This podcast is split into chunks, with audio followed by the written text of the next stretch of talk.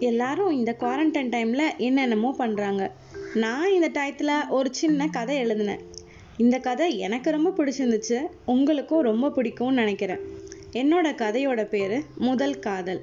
இது ரெண்டு அழகான இரு உறவுகளுக்கு இடையே நடக்கிற முதல் காதல் சம்பவம். இந்த கதையோட ஹீரோ பேர் அஜய். இந்த கதையை இப்போ நான் உங்களுக்கு சொல்ல போகிறேன் முதல் காதல் அத்தியாயம் ஒன்று. அஜய் தன்னோட ராயல் என்ஃபீல்ட் பைக் எடுத்துக்கிட்டு எப்பயும் போல் சண்டேஸில் சன்செட் பார்க்கறதுக்காண்டி போயிருந்தான். அந்த பைக்கில் உட்காந்துட்டு பீச் அங்கே இருக்க வானம் அந்த சூரியனோட சன்செட் வியூ பார்க்கறதுக்கு அவனுக்கு ரொம்ப பிடிக்கும். அப்படி அவன் உட்காந்து ரசிச்சிட்டு இருக்கப்ப அங்கே நிறையா பசங்க விளையாடிட்டு இருந்தாங்க. திடீர்னு ஒரு பையனோட பந்து அஜய் மேலே வந்து விழுந்துச்சு. அஜய் கிட்ட அந்த பையன் வந்து பந்தை கேட்குறப்ப அஜய் அவனும் சேர்ந்து அந்த பசங்களோட கொஞ்ச நேரம் விளையாடிட்டு இருந்தான். அஜய் ஒரு ஆறு அடி உயரம் இருக்க க்ளீன் ஷேவ் க்ளீன் ஷேவ் வச்சுட்டு சாக்லேட் பாய் மாதிரி இருக்க பையன். அந்த சன்செட் பாயிண்ட்ல கூட அவனோட அவனோட முகம் அவ்வளோ பிரகாசமாக இருந்துச்சு. நம்ம பசங்களுக்கு எப்பயுமே ஒரு ஹேபிட் இருக்கும். அவங்க பைக்கை எங்கே விட்டுருந்தாலும் அப்பப்போ அந்த பைக்கை செக் பண்ணிக்குவாங்க. திடீர்னு ஒரு விண்டு அஜய் மேலே அடிச்சிச்சு. அஜய் கொஞ்ச நேரம் யோசிச்சுட்டு சரி பைக் எப்படி இருக்குன்னு பார்க்கலான்னு சொல்லிட்டு பைக் பக்கம் திரும்பி பார்த்தான். அப்போ பார்த்தா அங்கே ஒரு பொண்ணு. அந்த பொண்ணு அழகாக ஒரு டார்க் ப்ளூ கலர் சுடிதார் போட்டுட்டு வேவி ஹேரோட நெத்தியில் சந்தனம் வச்சுட்டு கேரளா பொண்ணு மாதிரி இருந்துச்சு. என்னங்க இவ்வளோ தூரத்துலேருந்து பார்க்குறப்பயுமா அஜய்க்கு அவ்வளோவும் கிளியராக தெரியுதான்னு கேட்குறீங்க பொண்ணை பசங்களை பார்க்க சொன்னால் பார்க்காமலே இருப்பாங்க? அந்த பொண்ணு வந்து அஜயோட என்ஃபில் மிரரை சரி செய்கிற மாதிரி அஜய்க்கு தோணுச்சு. உடனே அஜய் அந்த பைக்கை நோக்கி பக்கத்தில் போனான். போக போக தான் தெரிஞ்சிச்சு. அந்த பொண்ணு அவளோட கண்மையை சரி செஞ்சு திருப்பியும் கண்மை போட்டுட்டு இருந்தான்னு. அஜய் மெதுவா அவன் பைக் பக்கத்தில் போய் நின்னான். திடீர்னு யாரோ பக்கத்தில் நிற்கிற மாதிரி இருக்கேன்னு சொல்லிட்டு அந்த பொண்ணு நிமிந்து அஜயை பார்க்கறா. அஜயை பார்த்தோன்னே இது உங்கள் பைக்கா அப்படின்னு சொல்லி கேட்டான் அஜய் மெதுவா ஆமாம் அப்படின்னு தலையாட்ட அந்த பொண்ணு ஐயோ அப்படின்ட்டு அவள் கையில் வச்சிருந்த காஜல் பென்சிலை ஒழிச்சு வச்சுக்கிறா. உடனே அஜய் அவளை பார்க்கறான் இவளும் அவனை பார்க்குறான் பார்த்துட்டு சாரி அண்ட் தேங்க்ஸ் சொல்லிட்டு அந்த பொண்ணு சிரிக்கிறா. அஜய் தலையை மட்டும் ஆட்டின மாதிரி இட்ஸ் ஓகே அப்படின்னு சொல்லிடுறான். தூரத்துலேருந்து அந்த பொண்ணோட ஃப்ரெண்டு அவங்கள கூப்பிடுறாங்க. ஓகேங்க அப்படின்னு சொல்லிட்டு அந்த பொண்ணு அங்கேருந்து போயிடுறா. அவ்வளோ அதிகமான அந்த அலையடிக்கிற சத்தத்தில் கூட அந்த பொண்ணு இந்த பொண்ணை என்னன்னு சொல்லி கூப்பிட்டான்ற பேரு அஜய்க்கு அப்படியே கேட்டுச்சு. ஆமாங்க தேவதை போல இருக்க அந்த பொண்ணோட பேர் கூட தேவதையோட பேர் தான் அப்சரா. நம்ம ஹீரோயினோட பேரு அப்சரா. இதுதான் முதல் காதலின் முதல் அத்தியாயம்.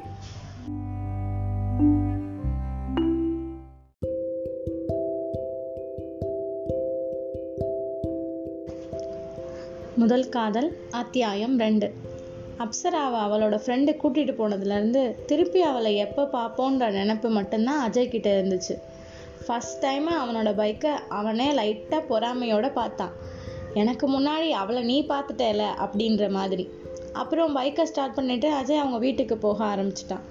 அஜய் ஒரு மெக்கானிக்கல் இன்ஜினியரிங் ஸ்டூடெண்ட் அவன் டிபார்ட்மெண்ட் டாப்பர் ஆனால் அவனுக்கு கேம்பஸில் அவனோட டிபார்ட்மெண்ட் ஓரியன்டாக எந்த ஜாப்ஸும் வராதனால ஒரு ஐடி கம்பெனியில் ஒர்க் பண்ணிகிட்ருக்கான் லாஸ்ட் டூ இயர்ஸாக ஐடி கம்பெனியில் தான் இருக்கான். பட் இப்போ அவன் வேலை பார்க்குற அந்த ஐடி வேலை அவனுக்கு பிடிக்கலைனாலும் அவனோட வேலையை அவன் சின்சியராக பண்ணிட்டு இருக்கான்.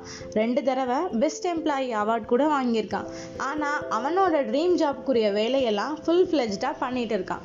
அஜய் அவனோட வீட்டுக்கு வந்துட்டு பைக்கை நிப்பாட்டிட்டு இருக்க போது அவங்க அம்மா சுபத்ரா வெளியே வந்து பார்க்குறா. அவங்களோட கையில் ஒரு குலோப் ஜாமுனும் இருக்குது அந்த குலோப் ஜாம் அஜயோட ஃபேவரட் எப்பயும் சண்டேஸ் பையனுக்காண்டி ஏதாச்சும் ஸ்பெஷலாக பண்ணணும்னு சுபத்ரா இந்த தடவை குலோப் ஜாமுன் பண்ணி வச்சுருக்கா. ஆனால் அஜய் எப்பயும் போல் இல்லை.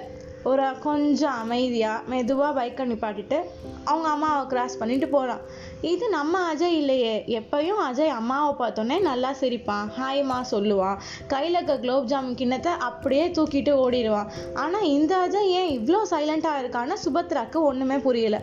மெதுவாக உள்ளே திரும்பி பார்த்து அஜய் உனக்கு என்ன ஆச்சு உடம்பு எதுவும் சரியில்லையா? அப்படின்னு சொல்லி சுபத்ரா கேட்டா. சுபத்ரா தான் அஜயோட அம்மா. அதுக்கு அஜய் இல்லைம்மா உடம்புக்குலாம் ஒன்றும் இல்லை. மனசுக்கு தான் அப்படின்னு மெதுவாக முணுமுணுத்தான். அவங்க உடனே என்னது? என்ன? அப்படின்னு சொல்லி சுபத்ரா கேட்டா. உடனே அதுக்கு அஜய் அம்மா அம்மா நான் இன்னைக்கு பீச்சில் ஒரு பொண்ணு பார்த்தேம்மா. ஐயோ அவங்க பொண்ணே இல்லைம்மா அவங்க ஒரு தேவதம்மா அப்படின்னா. ஓ அதான் சார் கையில் இந்த குலோப் ஜாமான் கூட பார்க்கலையா? அப்படின்னு சொல்லிட்டு சுபத்ரா லைட்டாக முறைச்சா. உடனே இல்லைம்மா இல்லை உட்காருங்க உட்காருங்க அப்படின்னு சொல்லி குலோப் ஜாமான் வாங்கி வச்சுட்டு அம்மா அந்த பொண்ணு ரொம்ப அழகாக இருந்தாம்மா பெரிய பெரிய கண்ணு அப்படியே மீன் மாதிரி. அப்புறம் அவங்களோட வேவி ஹேர் அதாம்மா அந்த சுருட்ட முடி மாதிரி. ஆனால் சுருட்ட முடி கிடையாது. லைட்டான சுருட்ட முடி. அப்புறம் அவங்களுக்கு முடி ஷோல்டர் அளவு இருந்துச்சு. ஒரு டார்க் இன்க்ளூ கலர் சுடிதார் போட்டிருந்தாங்க. அவங்க என்ன பண்ணிட்டு இருந்தாங்க தெரியுமா? என்னோட ராயல் என்ஃபீல்ட் பைக் எடுத்துட்டு அந்த கண்ணாடியவே திருப்பி கண்மை போட்டுட்டு இருந்தாங்க. நான் பக்கத்தில் போய் நின்னோடனே இந்த சின்ன பிள்ளைங்க ஒழிச்சு வைப்பாங்கல்லம்மா அது மாதிரி கண்மை எடுத்து ஒழிச்சு வச்சுட்டு என்ன இது உங்கள் பைக்கா அப்படின்னாங்கம்மா. நான் சிரிச்சுட்டு ஆமாம் என் பைக் தானே அவங்க சொன்னாங்க பாருமா ஒரு சாரி தேங்க்ஸும் ஏன்டா சாரி தேங்க்ஸ் சொல்கிறதுல கூட இருக்கு. ஆமாம்மா அந்த சாரி தேங்க்ஸ் எவ்வளோ ஸ்பெஷலாக இருந்துச்சு தெரியுமா? அந்த பொண்ணு அவ்வளோ அழகாக இருந்தாம்மா. எவ்வளோ நேரம்டா அந்த பொண்ணை பார்த்தேன் ஒரு ஒரு நிமிஷம் இருக்குமா ஒரு நிமிஷம் பார்த்த பொண்ணுக்கா இவ்வளோ எக்ஸ்பிளைன் பண்ணுற அப்படின்னு அவங்க அம்மா ஆச்சரியமாக கேட்க அதெல்லாம் ஒன்றும் இல்லைம்மா ஒன்றும் இல்லைம்மான்னு லைட்டாக நெளிஞ்சா அஜய். உடனே அஜயை பார்த்துட்டு அவங்க அம்மா சரி இந்தா இந்த குலோப் ஜாமுனையாச்சும் சாப்பிடு அப்படின்னா. எந்திரிச்ச சுபத்ரா ஒரு நிமிஷம் ஆமாம் அந்த பொண்ணோட பேர் என்ன? அப்படின்னு கேட்க ஆமாம்மா அதை சொல்லவே மறந்துட்டேன். அந்த பொண்ணு தேவதை மாதிரி இருந்தான்னு சொன்னேன்ல அந்த பொண்ணோட பேர் கூட அப்சராமா தேவதையோட பேர் தானம்மா? அப்படின்னு சொல்ல ரெண்டு பேரும் சிரிச்சுட்டே குலோப் ஜாமுன் சாப்பிட்டுட்டு இருந்தாங்க.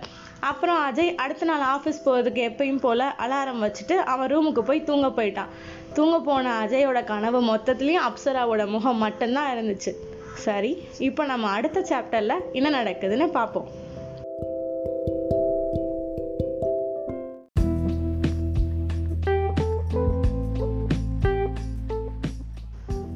முதல் காதல் அத்தியாயம் மூன்று. அப்சரா அங்கேருந்து கிளம்புனதுக்கு அப்புறம் அஜயோட எண்ணத்துல ஓடினது எல்லாம் ஒண்ணுதான். திருப்பி அப்சராவை எப்ப பார்ப்போன்றது அப்சராக்கும் அதே எண்ணம் இருந்துச்சா? வாங்க அத்தியாயம் மூணுல தெரிஞ்சுக்கலாம். அங்கேருந்து கிளம்புன அப்சரா கௌஷிகாவோட ஸ்கூட்டியில் ஏறி உட்காந்துட்டு மெதுவாக அவங்க தலையை சரி பண்ணுற மாதிரி பின்னாடி திரும்பி பார்த்தாங்க. அப்போ அஜய் லைட்டாக முறைச்சிட்டு அவன் பைக் கூட நின்று சண்டை போட்டிருக்கதை பார்த்துட்டு மெதுவாக சிரிச்சிட்டு திரும்பிட்டான் ரெண்டு பேரும் சேர்ந்து ஹாஸ்டல் நோக்கி புறப்பட்டாங்க. அப்சராக்கும் கௌஷிகாக்கும் இது சென்னை வந்து ரெண்டாவது நாள் தான் அவங்க ஒரு கேம்பஸில் பெரிய ஐடி கம்பெனியில் செலக்ட் ஆகி நாளைக்குலேருந்து ஜாபுக்கு ஜாயின் பண்ண போகிறாங்க Apsara electronics and communication graduate Kaushika computer science graduate ரெண்டு பேரும் அந்த லாங் டிரைவை என்ஜாய் பண்ண மாதிரி ஹாஸ்டல் வந்து சேர்ந்துட்டாங்க. ஹாஸ்டல் வந்ததுக்கப்புறம் ரெண்டு பேரும் டீ குடிச்சிட்ருக்கப்ப கௌஷிகா மெல்லமாக ஒரு கேள்வி கேட்டா அப்சரா கிட்ட. ஆமாம் நான் உன்னை கூப்பிட்டப்ப ஒரு பையன் கூட நின்று பேசிகிட்டு இருந்தியே. யார் அந்த பையன்? ஹைட்டா ஒயிட்டா அப்படின்னு சொல்லி சிரிச்சா. அதுக்கு அப்சரா? அப்படிலாம் ஒன்றும் இல்லையே. நான் யார்கிட்டையும் பேசல என்று மழுப்ப. ஏய் நான் தான் பார்த்தேனே. இப்போ சொல்ல போறியா இல்லையா? அப்படின்னு கௌஷிகா செல்லமா மிரட்டினா. உடனே அப்சரா ஆமாம்ப்பா. நான் என் கண்மையை அவங்க கண்ணாடியை பார்த்து சரி பண்ணிட்டு இருந்தேன். கரெக்டாக வந்துட்டாங்க. எனக்கு என்ன சொல்றதுனே தெரியல. நானும் சாரி தேங்க்ஸ்னு அவங்க கிட்ட உளறிட்டு இருந்தேன். அப்போ தான் நீ என்னை கூப்பிட்டுட்ட. என்ன சொல்லி முடிச்சா. உடனே கௌஷிகா ஓ அப்போ நான் தான் உங்க ரெண்டு பேரையும் பிரிச்சுட்டேனா? என்று கலாய்க்க அப்படியெல்லாம் ஒன்றும் இல்லை என்று அப்சரா சிரித்தவாறு மழுப்புனான். உடனே ரெண்டு பேரும் நாளைக்கு என்ன பண்ணுறது என்ன செய்யறதுன்றதை யோசித்தவாறு அவங்கவுங்க ரூமில் போய் படுத்துட்டாங்க. ஆனால் அப்சராக்கு ஒரே ஒரு ஏக்கம்தான். இந்த கேம்பஸில் அவள் நினச்ச கம்பெனியில் அவள் செலக்ட் ஆகலை. வேற ஒரு ஐடி கம்பெனியில் தான் அவளுக்கு வேலை கிடச்சிச்சு. இருந்தாலும் கௌஷிகாவோட வற்புறுத்தல்னால மினிமம் ஒரு ஆறு மாசமாச்சும் இந்த கம்பெனியில் வேலை பார்க்கலாம் அப்படின்னு சொல்லிட்டு சென்னைக்கு கிளம்பி வந்துட்டா நாளைக்கு நாள் எப்படி இருக்க போகுதுன்றது யாருக்குமே தெரியாது. ஆனால் அப்சராவோட மனசில் ஒரு உறுதியான எண்ணம் மட்டும் இருந்துச்சு. எப்படியாவது நம்ம டிபார்ட்மெண்ட் ஓரியன்டாக இருக்க கம்பெனியில் ஜாப் பிளேஸ் ஆயிடணும் அப்படின்றது. இருந்தாலும் கௌஷிகா விட்டு பிரிய மனம் இல்லாதனால அவள் இந்த ஜாபை ஒத்துக்கிட்டு சென்னை வந்து சேர்ந்துட்டா. ஐடி ஜாப் கௌஷிகாவோட ஃப்ரெண்ட்ஷிப்பை இன்னும் வலுப்படுத்தும்னு அவள் ரொம்ப நம்பினான் ஸோ அடுத்து என்ன நடக்குதுன்றத நம்ம அடுத்த அத்தியாயத்தில் பார்க்கலாம்.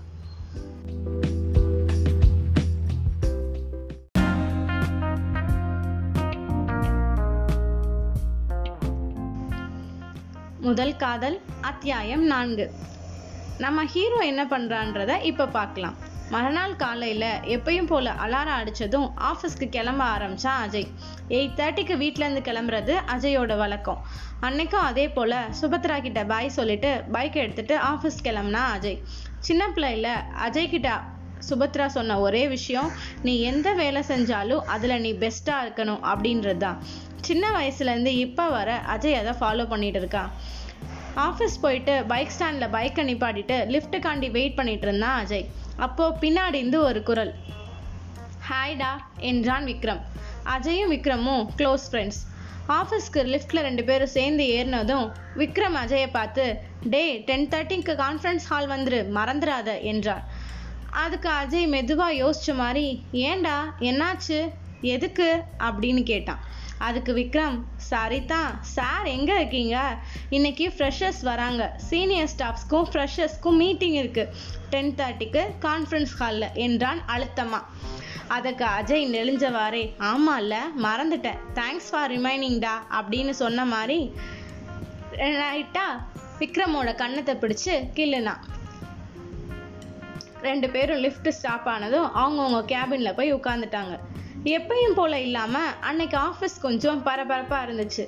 எப்பயும் ஃப்ரெஷர்ஸ் வரப்ப ஆஃபீஸ் பரபரப்பாக இருக்கும். ஆனால் இன்னைக்கு கொஞ்சம் அதிகமாகவே இருந்துச்சு. அந்த அதிகம் இன்னைக்கு மண்டேன்றதையே மாற்றி அமைச்சிருந்துச்சு. அப்போ அவனோட கொலீக்ஸ் எல்லாம் பேசினது அஜயோட காதில் விழுந்துச்சு. இந்த வட்டம் வந்த ஃப்ரெஷர்ஸில் பசங்களை விட பொண்ணுங்க ஜாஸ்தின்னும் அதில் நிறையா பொண்ணுங்க நார்த் இந்தியன்ஸும் கேரளா பொண்ணுங்க மாதிரி இருக்க மாதிரியும் அஜய்க்கு கேட்டுச்சு. உடனே நம்ம ஹீரோக்கு கேரளான்ற வார்த்தை மனசில் ஒட்டிக்கிச்சு.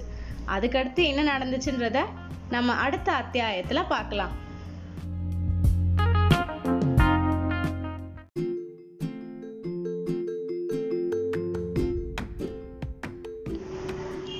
முதல் காதல் அத்தியாயம் ஐந்து.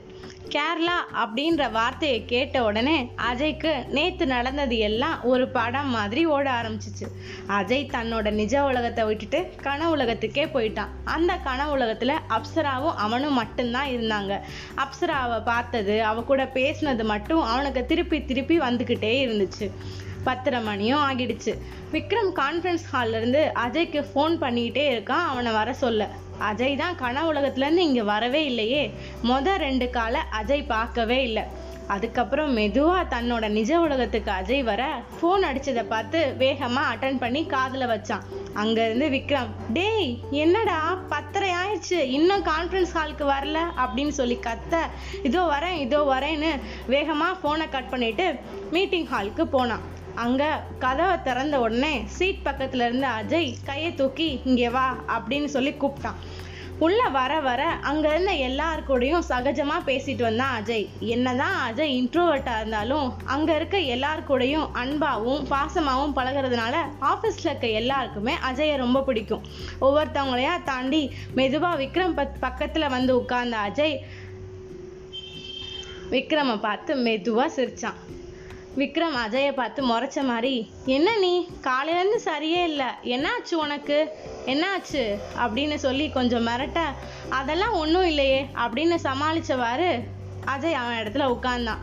எனக்கு என்னமோ ஓ செயல் சரியில்லாத மாதிரி தான் தோணுது அப்படின்னு விக்ரம் யோசிக்க நம்ம என்ன கேட்டான்றத அடுத்த சாப்டரில் பார்க்கலாம்.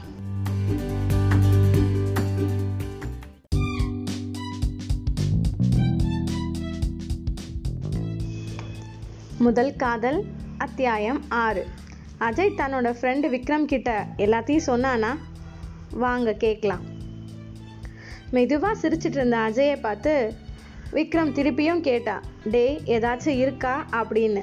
அதுக்கு அஜய் அதெல்லாம் ஒன்றும் இல்லை அப்படின்னு சொல்லி சிரிக்க அப்போ கன்ஃபார்மாக என்னமோ இருக்குது சொல்லுடா என்ன ஆச்சு நேற்று அப்படின்னு கேட்டான் விக்ரம். அதுக்கு உடனே மெதுவாக தலையாட்டி ஆமாம் அப்படின்னா அஜய். என்னடா பொண்ணா அப்படின்னா விக்ரம். அதுக்கு நெளிஞ்சவாறு ஆமாம் என அஜய் வெக்கப்பட தலையில் அடிச்சுக்கிட்டு ஐயோ சாமி தயவு செஞ்சு சொல்லிடு வெக்க மட்டும் படாத அப்படின்னா விக்ரம். அதுக்கு அஜய் உடனே லைட்டாக முறைச்சிட்டு அதெல்லாம் ஒன்றும் இல்லை உங்ககிட்டலாம் சொல்ல முடியாது அப்படின்னு சொல்லி சிரிச்சான். அப்போவே கன்ஃபார்ம் ஆயிடுச்சு விக்ரம்க்கு. கண்டிப்பாக அது ஒரு பொண்ணுன்னு. டேய் சொல்லுடா யார்? யார் அந்த பொண்ணு? எங்கே பார்த்த? என்ன பேர்? என்ன ஊர்? அப்படின்னு வரிசையாக கேள்வி அடுக்குனான்.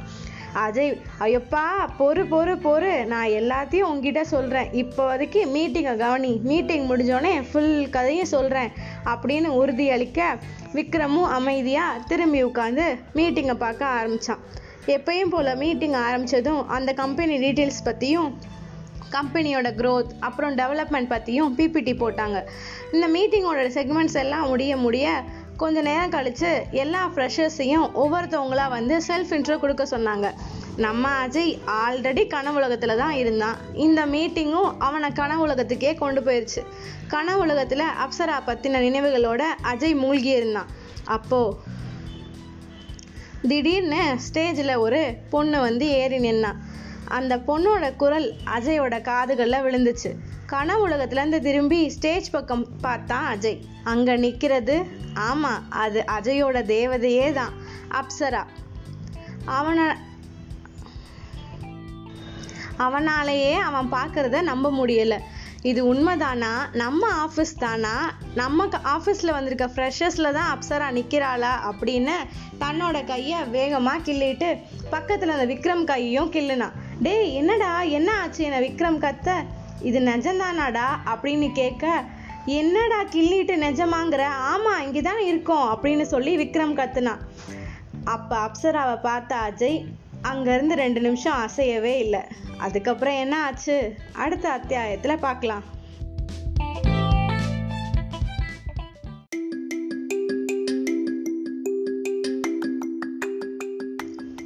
முதல் காதல் அத்தியாயம் ஏழு. கனவெல்லாம் நிஜத்தில் நடக்க ஆரம்பிச்சிட்டா நம்ம லைஃப் எப்படி இருக்கும்? அப்படிதான் இருந்துச்சு அஜய்க்கும் அப்போ. அப்சரா மேடை ஏறி பேச ஆரம்பிச்சதுலேருந்து அவள் பேசி முடிக்கிற வரைக்கும் அஜயோட இமைகள் கூட மூடலை. அப்படியே அப்சராவை பார்த்துட்டே நின்றுட்டு இருந்தான். அப்சரா அங்கேருந்து இறங்கினதுக்கு அப்புறமும் அஜயோட கண்கள் மேடையை விட்டு அகலலை.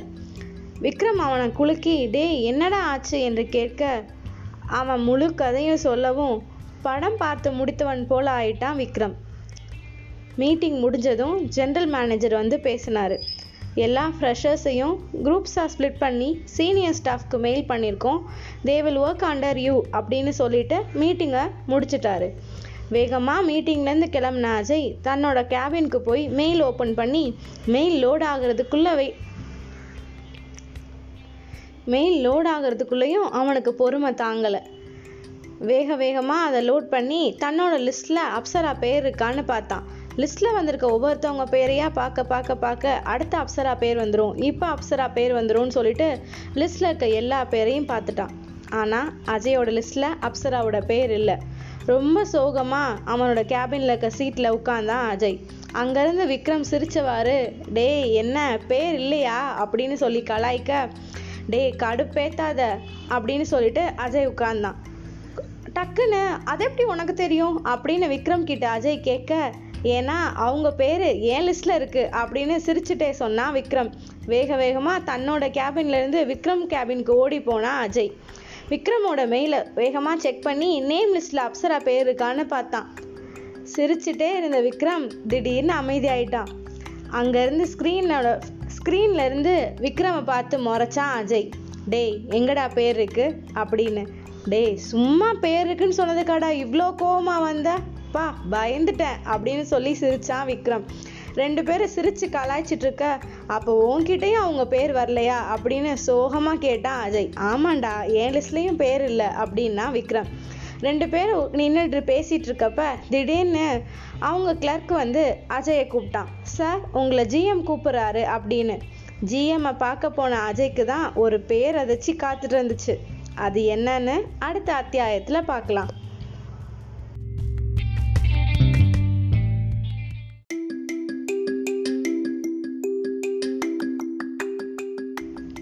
முதல் காதல் அத்தியாயம் எட்டு. ஜிஎம் கூப்பிடுறாங்க அப்படின்னு சொன்னதும் அஜய் ஜிஎம் ரூம் நோக்கி போனான் எஸ்கியூஸ் மீ சார் அப்படின்னு அஜய் கேட்க கமின் அப்படின்னாரு ஜிஎம். உள்ளே போன அஜயை பார்த்துட்டு ஜிஎம் இவங்க நேம் மட்டும் லிஸ்ட்லேருந்து எப்படியோ மிஸ் ஆயிடுச்சு. Maybe some technical issue she will be under your guidance அப்படின்னு சொல்லிட்டு இவங்க நேம் அப்சரா அப்படின்னாரு ஜிஎம். அஜய்க்கு அவ்வளோ ஷாக் என்னடா இது? நினச்சதெல்லாம் நடக்குது அப்படின்ற மாதிரி. ஆனால் வெளியே எதையுமே காட்டிக்காத மாதிரி மெதுவாக அப்சரா பார்த்து திரும்பி hi I am Ajay your senior trainer அப்படின்னு சொல்லி கை கொடுத்தான். அதுக்கு அப்சராவும் hi sir nice to meet you I am Apsara அப்படின்னு சொல்லிட்டு ஹேண்ட் ஷேக் பண்ணாங்க. ரெண்டு பேரும் கொஞ்ச நேரம் கழித்து ஜிஎம் ரூமை விட்டு வெளியே வந்துட்டாங்க. ரெண்டு பேரையும் ஜோடியாக வர பார்த்த விக்ரமுக்கு கையும் ஓடலை காலும் ஓடலை. விக்ரமோட ஃபேஸ் ரியாக்ஷன்ஸை பார்த்த அஜய் எங்கே ஏதாச்சும் வந்து அப்சரா கிட்ட உளறிடுவானோ அப்படின்ட்டு வேகமாக விக்ரம் கிட்ட வந்து உள்ளே நடந்ததெல்லாம் சொன்னான். ஜிஎம் கொடுத்த ஷாக்கை அஜயால மட்டும் இல்ல விக்ரமாலையும் தாங்க முடியல. ரெண்டு பேரும் பேசிட்டு இருக்கும்போது திடீர்னு பின்னாடி இருந்து ஒரு வாய்ஸ் எக்ஸ்கியூஸ் மீ சார் அப்படின்னு. அது அப்சராவோட வாய்ஸே தான். வாய்ஸை கேட்டதும் அஜய் வேகமாக சீட்டை விட்டு எந்திரிச்சு நின்னுட்டான். அதை பார்த்த விக்ரம் ஐயோன்னு தலையில் அடிச்சுக்கிட்டு அஜயோட ஷர்ட்டை பிடிச்சி இழுத்தான். டேய் உட்காருடா. நீ சீனியர் ட்ரெயினர் அவங்க ஃப்ரெஷர் அப்படின்னு சொல்லி சிரிக்க அஜய் வேகமாக சீட்டில் உட்காந்துட்டு அப்சராவையும் ஒரு சேரில் உட்கார சொன்னான். ஒரு கொஞ்சம் சைலன்ஸ்க்கு அப்புறம் அப்சரா மெதுவா உங்களுக்கு என்ன ஞாபகம் இருக்கா? அப்படின்னு சொல்லி கேட்டா அதுக்கு அஜய் அப்பா உன்னை மறக்க முடியுமா? அப்படின்ன மாதிரி விக்ரம பார்த்து நக்கலா சிரிச்சுட்டு ஆ ஞாபகம் இருக்கு. நேத்து பீச்சு என்னோட பைக்ல நீங்க கண்மை சரி பண்ணிட்டு இருந்தீங்க. பெரிய கண்ணு உங்க கண்மை பென்சிலை ஒழிச்சு வச்சீங்க. அப்படின்னு சொல்லி அஜய் சிரிக்க தலையில குனிஞ்சு வெக்கப்பட்டுட்டு ஆமா ஆமா நான் தான் அப்படின்னு சொன்னா அப்சரா. அப்புறம் அப்சரா கிட்ட he's Vikram my best friend அப்படின்னு சொல்லி அஜய் இன்ட்ரடியூஸ் பண்ணான் அப்சராவை விக்ரம் கிட்ட இவங்க என்னோட ட்ரெயினி அப்படின்னு சொல்லி சிரிச்சுக்கிட்டே சொன்னான் அஜய். இப்படியே அந்த நாள் நல்லபடியாக போக ஈவினிங் கிளம்புறப்ப லிஃப்ட் டோர் க்ளோஸ் ஆகுற மாதிரி இருந்துச்சு. வேகமாக அஜய் தூரத்துலேருந்து ஸ்டாப் பண்ணுங்க அப்படின்னு சொல்லி விக்ரமை நோக்கி ஹே விக்ரம் லிஃப்ட்டை ஸ்டாப் பண்ணுடா அப்படின்னு அஜய் கத்துனான். அங்கே லிஃப்ட்டை ஸ்டாப் பண்ண கை அப்சராவோடது. உள்ளே வந்த அஜய் விக்ரம் கிட்ட தேங்க்ஸ்டா அப்படின்னு சொன்னான். அதுக்கு விக்ரம் நான் இல்லைடா அங்கே அப்படின்னு சொல்லி அப்சராவை கை காட்ட மூணு பேரும் மாற்றி மாற்றி சிசுக்கிட்டாங்க கீழே வந்த விக்ரம் கிட்ட அப்சரா அஜய் கிட்ட ஒரு முக்கியமான ஆளை இன்ட்ரடியூஸ் பண்ணணும் அப்படின்னு சொன்னான். யார் அது? அப்படின்னு விக்ரம் கேட்க இவங்க தான் கௌஷிகா என்னோட ஃப்ரெண்டு ஃப்ரம் காலேஜ் அவங்க என்னோட பெஸ்ட் ஃப்ரெண்ட் அப்படின்னு சொல்லி அப்சரா சிரிச்சா. விக்ரமும் கௌஷிகாவும் மீட் பண்ணிக்கிட்டதுக்கப்புறம் நாலு பேரும் பாய் சொல்லிட்டு அவங்கவுங்க வழியை பார்த்துட்டு போனாங்க. அதுக்கப்புறம் அவங்க லைஃப்பில் என்னென்ன நடந்துச்சுன்றத நெக்ஸ்ட் அத்தியாயத்தில் பார்க்கலாம்.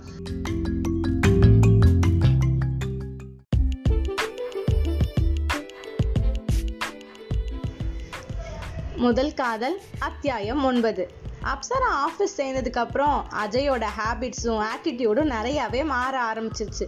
முன்னாடி ஆஃபீஸ் போகிறத விட இப்போ ரொம்ப ஆரவாரத்தோடும் உற்சாகத்தோடும் போக ஆரம்பிச்சான். டெய்லி அப்சராவை பார்க்கலாம்ல?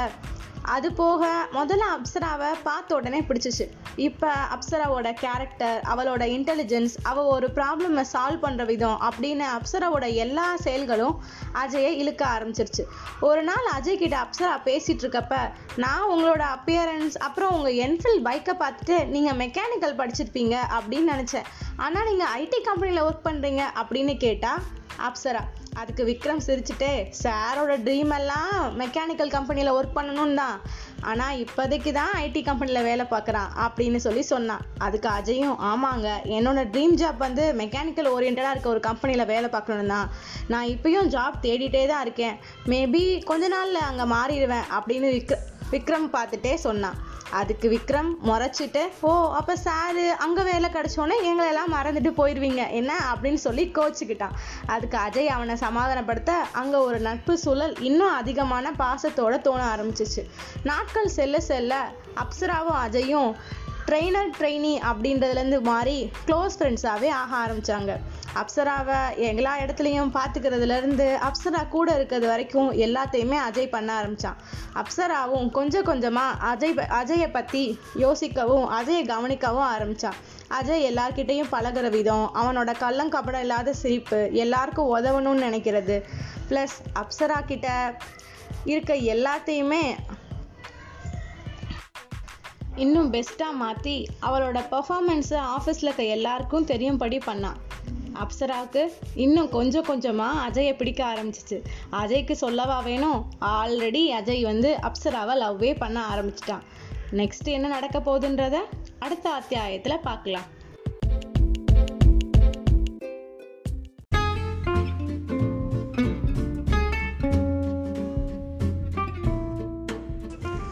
முதல் காதல் அத்தியாயம் பத்து.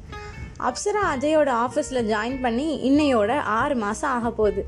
அஜயும் அப்சராவும் க்ளோஸ் ஃப்ரெண்ட்ஸாகவே ஆகிட்டாங்க. அஜய் தன்னோட சைட்லேருந்து அவனோட ட்ரீம் ஜாபுக்கு போக வேண்டிய எல்லா வேலையும் பார்த்துட்டு இருந்தான். அவனுக்கு பிடிச்சமான ஒரு கார் கம்பெனியில் ஃபைனல் இன்டர்வியூ ரவுண்டுக்கு அஜய் செலக்ட் ஆனான். அஜய் அன்னைக்கு இன்டர்வியூ போகிறப்ப சுபத்ரா அப்புறம் அப்சரா ரெண்டு பேரோட ப்ரேயர்ஸோட இன்டர்வியூக்கு போனான். இன்டர்வியூ போன அஜய் இன்டர்வியூவில் நல்லாவே பெர்ஃபார்ம் பண்ணான். அவனோட டேலண்ட்டு அதுக்கப்புறம் அவனோட ஸ்கில்ஸ் அவனோட ஒரு ப்ராப்ளம் சால்விங் மெத்தட்ஸ் இதெல்லாம் பார்த்துட்டு அங்கே இருந்த இன்டர்வியூவர்ஸ் எல்லாருக்குமே அஜயோட பர்ஃபார்மன்ஸ் ரொம்ப பிடிச்சிச்சு. ஆமாம் அஜய்க்கு அவனோட ட்ரீம் ஜாபும் கிடச்சிருச்சு. அந்த சந்தோஷத்தை நேராக வந்து அவங்க அம்மா கிட்ட சொல்லி பிளெஸிங்ஸ் வாங்கிக்கிட்டான் அஜய். அவங்க அம்மாவுக்கு சந்தோஷம் தாங்க முடியல. ஆமாங்க எந்த அம்மாவுக்கு தான் தன்னோட பையனோட ட்ரீம்ஸ் எல்லாம் நிறைவேறினா சந்தோஷம் இருக்காது. ரெண்டு பேரும் சந்தோஷமாக சிரித்து பேசிகிட்டு இருக்கப்ப ஜாகிங் போயிட்டு வந்தார் சுரேஷ். என்ன அம்மாவும் பையனும் பயங்கர ஹாப்பியாக இருக்கீங்க? சொன்னால் நானும் சந்தோஷப்படுவேன்ல அப்படின்னு சொல்லி முடிக்க சுபத்ரா வேகமாக அப்பாயின்மெண்ட் ஆர்டரை தூக்கிட்டு வந்து சுரேஷ் கிட்ட காமிச்சா. பாருங்க நம்ம பையனுக்கு ஒரு பெரிய கார் கம்பெனிலேயே வேலை கிடச்சிருச்சு. அவனோட ட்ரீம் ஜாப் அப்படின்னு சொல்லி சிரிச்சா. அப்பாயின்மெண்ட் ஆர்டரை வாங்கி பார்த்த சுரேஷ்க்கு அவ்வளோ சந்தோஷம். ஸோ ப்ரௌட் ஆஃப் யூடா அஜய் அப்படின்னு சொல்லி சிரிக்க மூணு பேரும் பயங்கர ஹாப்பியானாங்க அப்போ அஜயோட ஃபோனுக்கு ஒரு மெசேஜ் வந்துச்சு. எப்படி இன்டர்வியூ இருந்துச்சு? செலக்ட் ஆனியா? அதான். அந்த மெசேஜ் அப்சரா கிட்ட இருந்து. அதுக்கு அஜயோட reply con well will call you back அப்படின்னு சொல்லிட்டான். அஜய்க்கு அப்போ தோணுனதெல்லாம் ஒன்றே ஒன்று தான் தன்னோட கனவுகளெல்லாம் நிறைவேறப்ப ஒரு முக்கியமான விஷயத்த தன்னோட அப்பா அம்மா கிட்ட சொல்லணும் அப்படின்றது தான் அஜய் அவங்க ரெண்டு பேரையும் வந்து உட்கார சொன்னான் அம்மா அப்பா நான் உங்ககிட்ட ஒரு முக்கியமான விஷயம் சொல்லணும் அப்படின்னு சொல்லி அப்சராவை பார்த்தது. அப்சரா ஆஃபீஸில் வந்து சேர்ந்தது. அப்சராவை இவனுக்கு எதனால் பிடிச்சிருக்கு? அப்புறம் அப்சராவை லவ் பண்ணுறது எல்லாத்தையுமே அப்பா அம்மா கிட்ட சொன்னான் அஜய். அதுக்கு அவங்க ரெண்டு பேரோட ரியாக்ஷன் முதல்ல ஆச்சரியமாக இருந்தாலும் கொஞ்ச நேரம் யோசித்துட்டு அமைதியாக உனக்கு என்ன பிடிச்சிருக்கோ அதை பண்ணுப்பா. அதுதான் எங்களுக்கு சந்தோஷம். ஆனால் அந்த பொண்ணை எந்த பிரச்சனையும் இல்லாமல் நீ தான் பார்த்துக்கணும் அப்படின்னு சொன்னார் சுரேஷ். அப்போ அம்மாவுக்கு லைட்டாக அமைதிக்கு இன்னும் கொஞ்சம் அதிகமாக அமைதியாகி அஜயம் மெதுவாக திரும்பி பார்த்தாங்க. ஏண்டா இவ்வளோ நாளாக இதை என்கிட்டயே மறைச்சிட்டல அப்படின்ற கோவத்தோட சரி அந்த பொண்ணோட ஃபோட்டோ காட்டு. எப்படி அழகாக இருக்காளா இல்லையா நான் பார்க்குறேன் அப்படின்னு சொன்னா சுபத்ரா. வேகமாக ஃபோட்டோவை காமிச்ச அஜய் கிட்ட சுபத்ரா சொன்னா உண்மைதான்டா நீ பார்த்த தேவதை தேவதை மாதிரி தான் இருக்கா? அப்படின்னு சொல்லி சொன்னான் அடுத்து என்ன நடந்துச்சுன்றத அடுத்த அத்தியாயத்தில் பார்க்கலாம் அந்த தேவதை கிட்ட அஜய் போய் எல்லாத்தையும் சொன்னானா இல்லையான்னு.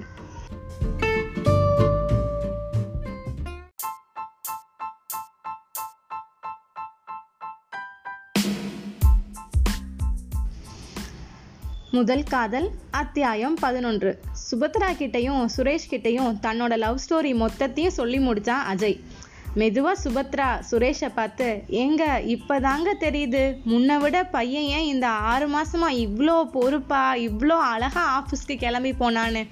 இப்போதான் தெரியுது அதுக்கெல்லாம் அந்த பொண்ணு தான் காரணம் அப்படின்னு சொல்லிட்டு சிரிச்சா சுபத்ரா. ரெண்டு பேருக்கும் இரவு உணவு பரிமாறிட்டு அவங்கவுங்க ரூமுக்கு போனாங்க எல்லாரும். அப்போ மெதுவாக அஜய் தன்னோட ஃபோனை எடுத்து அப்சராக்கு கால் பண்ணான். அந்த பக்கத்துலேருந்து ஒரு அழகான குரல். ரொம்ப ஆச்சரியத்தோட அப்புறம் நிறையா கேள்விகளோட ஹலோ அஜய் என்னாச்சு இன்டர்வியூ எப்படி பண்ணீங்க? செலக்ட் ஆனீங்களா? அடுத்தடுத்து கேள்வி அடுக்குனா அப்சரா. அதுக்கு மெதுவாக பதில் சொன்னால் அஜய். சொல்கிறேன் சொல்கிறேன் எல்லாத்தையும் நேர்லையே சொல்கிறேன் ஆனால் அதுக்கு முன்னாடி ஒரு சின்ன ஃபேவர் பண்ணணுமே அப்படின்னு சொல்லி கேட்டான். என்ன? சொல்லு அப்படின்னா அப்சரா. நான் நாளைக்கு வந்து உன்னை பிக்கப் பண்ணிட்டு ஒரு இடத்துக்கு கூட்டிகிட்டு போகிறேன் அங்கே வச்சு நான் எல்லாத்தையும் சொல்கிறேன் அப்படின்னு சொன்னால் அஜய். அப்சரா எதுக்கு? அப்படின்னு சொல்லி கேட்க சின்ன சர்ப்ரைஸ் தான் அப்படின்னு சொன்னால் அஜய். அப்சரா அதுக்கு ஓகே எங்கே வரணும் எப்போ வரணும்? அப்படின்னு சொல்லி கேட்டா இல்லை இல்லை நாளைக்கு சண்டே தானே ஃபோர் ஓ கிளாக் நானே வந்து உன்னை பிக்கப் பண்ணிக்கிறேன் அப்படின்னு சொல்லி முடிக்க ஓகே தட்ஸ் ஃபைன் அப்படின்னு சொன்னா அப்சரா. அப்புறம் கேஷுவலாக ரெண்டு பேரும் பேசிட்டு ஃபோனை வச்சுட்டாங்க. ஆனால் ஃபோனை வச்சதுக்கு அப்புறம் தான் அஜய்க்கு இன்னும் டென்ஷன் ஜாஸ்தியாச்சு. அப்சரா கிட்ட என்ன சொல்லணும் எப்படி சொல்லணும் என்ன சொன்னால் அவளுக்கு பிடிக்கும் எப்படி சொல்லக்கூடாது எல்லாத்தையும் ஒழுங்காக சொல்லிடுவோமா? இப்படி பல கேள்விகளோட அப்சராவை நாளைக்கு மீட் பண்ண போகிறத நினச்சி அஜய் தூங்கவே இல்லை. காலையில் வேக வேகமாக அலாரம் அடிச்சிட்டு அப்சராவை பார்க்கணுமே என்ன பண்ணலாம் என்ன ட்ரெஸ் போடலாம்? இது எல்லாத்தையும் மட்டும்தான் அஜய் யோசிச்சுட்டு இருந்தான். அப்சரா எதுக்கு இவங்க நேரில் வந்து பார்க்கணுன்னு சொல்கிறாங்க இன்டர்வியூவில் செலக்ட் ஆனாங்களான்றத சொல்லவே இல்லையே. அவளுக்கு அந்த குழப்பங்களோட அவள் இருந்தா. ரெண்டு பேரோட குழப்பம் சரியாச்சா? அஜய் அப்சரா கிட்ட அப்படி என்னதான் சொல்ல போகிறான் வாங்க அடுத்த அத்தியாயத்தில் பார்க்கலாம்.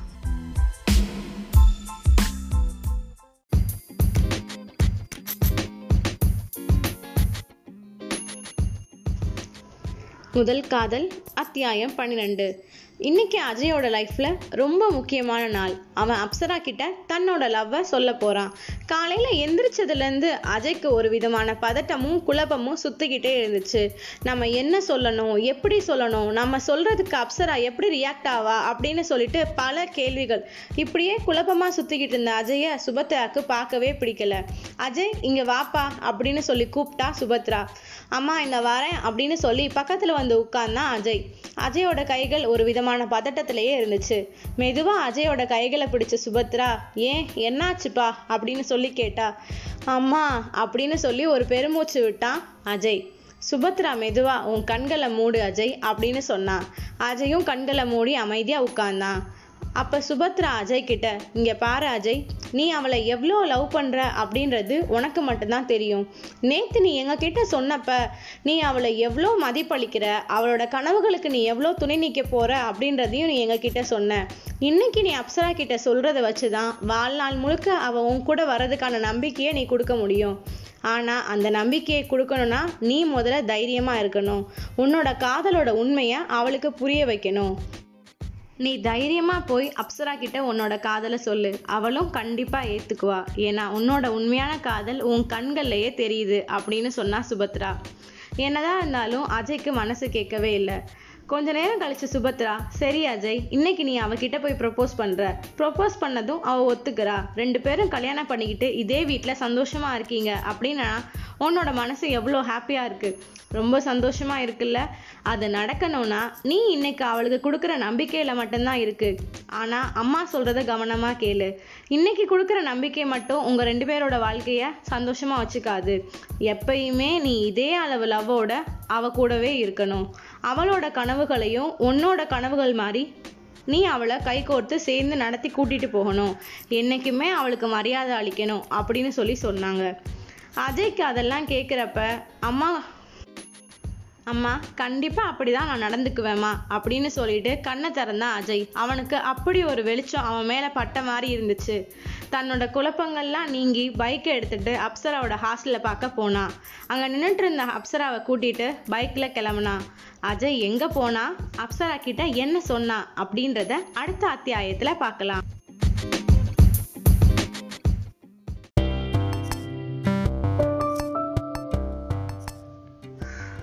முதல் காதல் அத்தியாயம் பதிமூன்று.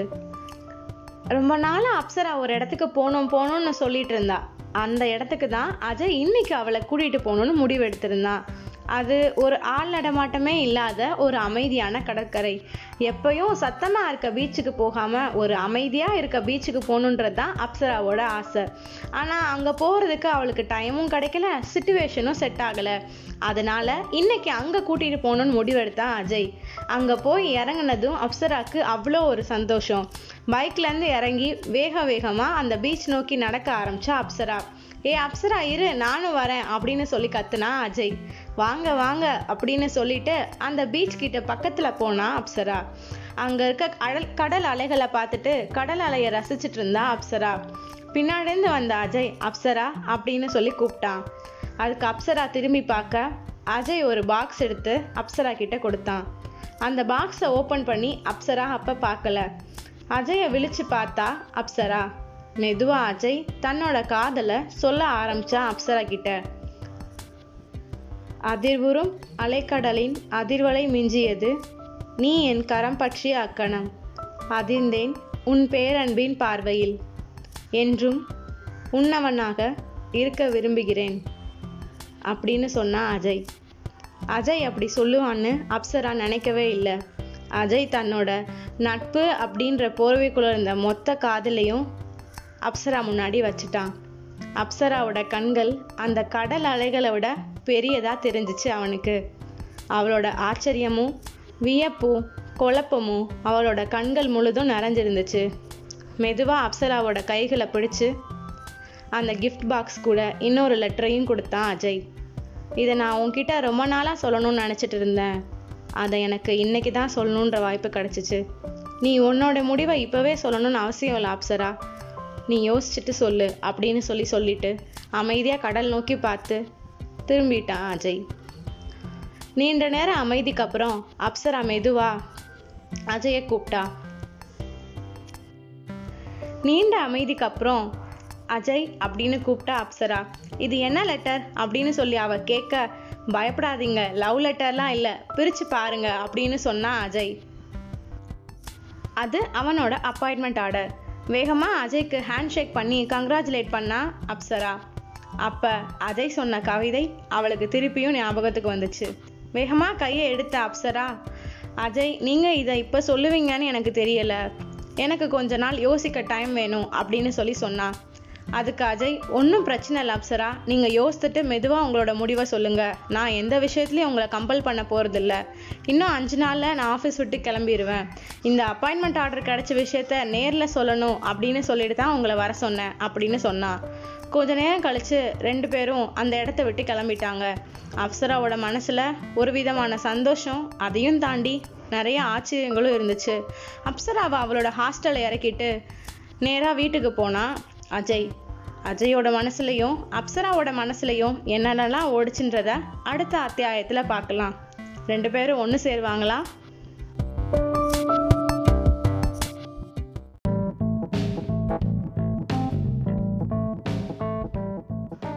முதல் காதல் அத்தியாயம் பதினாலு. வீட்டுக்கு வந்த அஜய் கிட்ட ஒரு பெரிய நிம்மதி. அப்பா எதையோ பெருசா சாதிச்சிட்டோம் அப்படின்ற மாதிரி. உள்ள வந்து உட்கார்ந்த அஜயை பார்த்து சுபத்ரா கேட்டா என்னடா ஒழுங்கா சொன்னியா இல்லையா? அப்படின்னு. அம்மா நான் எல்லாத்தையும் ஒழுங்கா சொல்லிட்டேன். ஆனா அவன் ரியாக்ஷனை பார்த்தா தான் ரொம்ப பயமா இருக்கு அப்படின்னு சொல்லிட்டு சிரிச்சான். அதெல்லாம் ஒன்றும் நடக்காது. வா வந்து சாப்பிடு அப்படின்னு சொன்னா சுபத்ரா. சாப்பாடு சாப்பிட்டுட்டு அவன் ரூமுக்கு போய் நிம்மதியா படுத்துட்டான் அஜய். என்ன நடந்தாலும் நடக்கட்டும். நம்ம சொல்லணும்னு நினச்சத இவ்வளோ நாளாக இருந்ததை இப்போ சொல்லிட்டோம் அப்படின்ற ஒரு பெரிய நிம்மதியோட அஜய் நிம்மதியாக தூங்கிட்டான் அதுக்கு நேர் ஆப்போசிட்டாக அப்சராக்கு என்ன நடக்குதுன்றத பார்ப்போம் அங்கே ரூமுக்கு போன அப்சரா ஒரு பெரிய குழப்பத்தோடவே சுற்றிட்டு இருந்தா. எப்பயும் அஜயை பார்த்துட்டு வந்தா ஹாப்பியாக எதையாச்சும் விஷயத்த ஷேர் பண்ணுறவ இன்னைக்கு என்னடா அமைதியாக இருக்காளே? அப்படின்னு சொல்லிட்டு கௌஷிகாவுக்கு ஒரு லைட்டான டவுட் அங்க வச்சிருந்த பாக்ஸை எடுத்து பிரிக்க போனா கௌஷிகா. இது என்ன பாக்ஸு அப்படின்னு சொல்லிட்டு அவ கேட்கறதுக்குள்ள வேகமா ஓடி வந்து பாக்ஸ் எடுத்துக்கிட்டா அப்சரா. என்னடி பாக்ஸ் தானே எடுத்தேன். ஏன் அதை நீ இன்னும் பிரிச்சு பார்க்கலையா? அப்படின்னு சொல்லி கேட்டா கௌஷிகா. இல்ல நான் பிரிச்சு பார்க்கல அப்படின்னு சொல்லிட்டு அந்த பாக்ஸ் எடுத்துக்கிட்டு பெட்ல வந்து உட்கார்ந்தா அப்சரா. என்ன பாக்ஸை பிரிக்கிறதுக்கா இவ்வளோ குழப்பத்துல இருக்க? என்ன ஆச்சு என்ன நடந்துச்சு? ஏதாச்சும் சண்டையா? அப்படின்னு சொல்லி கேட்டா கௌஷிகா. உடனே நடந்தது எல்லாத்தையும் சொல்லி முடிச்சா அப்சரா. கௌஷிகா அப்படியே வியந்த மாதிரி அப்சராவை பார்த்துட்டே இருந்தா. உண்மையிலே இந்த கவிதையாடி சொன்னா? அப்படின்னு சொல்லி கேட்க ஆமா அப்படின்னு சொல்லி சொன்னா அப்சரா. கவிதை ரொம்ப அழகா இருக்கு. எனக்கு மட்டும் இப்படி ப்ரப்போஸ் பண்ணியிருந்தா கண்டிப்பா நான் ஓகே சொல்லியிருந்திருப்பேன். உன்னை மாதிரியா அமைதியா வந்து இங்க உட்காந்துட்டு இருந்திருப்பேன் அப்படின்னு சொல்லி சிரிச்சா கௌஷிகா. அதுக்கு ஓ மேடம்க்கு அப்படியெல்லாம் வேற ஆசை இருக்கா? அப்படின்னு சொல்லி கத்துனா அப்சரா. ஏய் கூல் முதல்ல அந்த பாக்ஸில் என்ன இருக்குது அப்படின்னு சொல்லி பாரு அப்படின்னு சொன்னா கௌஷிகா. அதுவும் சரிதான் அப்படின்னு சொல்லிட்டு மெல்லமாக பாக்ஸை திறந்து பார்த்தா அப்சரா. அந்த பாக்ஸுக்குள்ள இருந்தது ஒரு அழகான மெல்லிய கொலுசு. அந்த கொலுசு அப்சராவோட கால்களுக்கு ரொம்ப அழகாவே பொருந்துச்சு. கௌஷிகா அப்சரா பார்த்து உண்மையிலே செம்ம டேஸ்ட்டு தான் போலப்பா. கொலுசெல்லாம் ஃபஸ்ட் டைம் கிஃப்ட் கொடுத்துருக்காங்க அப்படின்னு சொல்லிட்டு சிரிச்சா. கௌஷிகா அப்சரா கிட்ட உன் மனசுல என்ன தோணுது? நீ என்ன நினைக்கிற? அப்படின்னு சொல்லி கேட்க எனக்கு என்ன தோணுது என்ன தோணலை? அப்படின்னு தெரியலை. அஜய் இது வரைக்கும் ஒரு நல்ல ஃப்ரெண்டு நல்ல கேர்டேக்கர் அவர் இப்படி திடீர்னு ப்ரப்போஸ் பண்ணுவாருன்னு நான் நினைக்கல. நானும் யோசிச்சு சொல்கிறேன்னு சொல்லிட்டேன் அப்படின்னு சொல்லி சொன்னா அப்சரா. கௌஷிகா அதுக்கு நீ வேணா ஓகே சொல்லனா என்கிட்ட முதல்ல சொல்லிடு ஏன்னா நான் ஓகே சொல்லிடுவேன் அப்படின்னு சொல்லிட்டு சிரிச்சா. ஏன்னா அஜய வேணான்னு சொல்றதுக்கு எந்த குவாலிட்டிஸுமே இல்லை. நல்ல பையன் நல்ல சேல்ரி நல்ல பொறுப்பாக இருக்கான். ஸோ நீ அவனோட ப்ரப்போசலை கொஞ்சம் கன்சிடர் பண்ணு அப்படின்னு சொன்னா கௌஷிகா. ரெண்டு பேரும் அந்த குழப்பம் கொஞ்சம் குறைஞ்ச மாதிரி போய் தூங்க போயிட்டாங்க. அடுத்து என்ன நடக்க போகுது இவங்க லைஃப்பில் அப்படின்றத நெக்ஸ்ட் சாப்டரில் பார்க்கலாம்.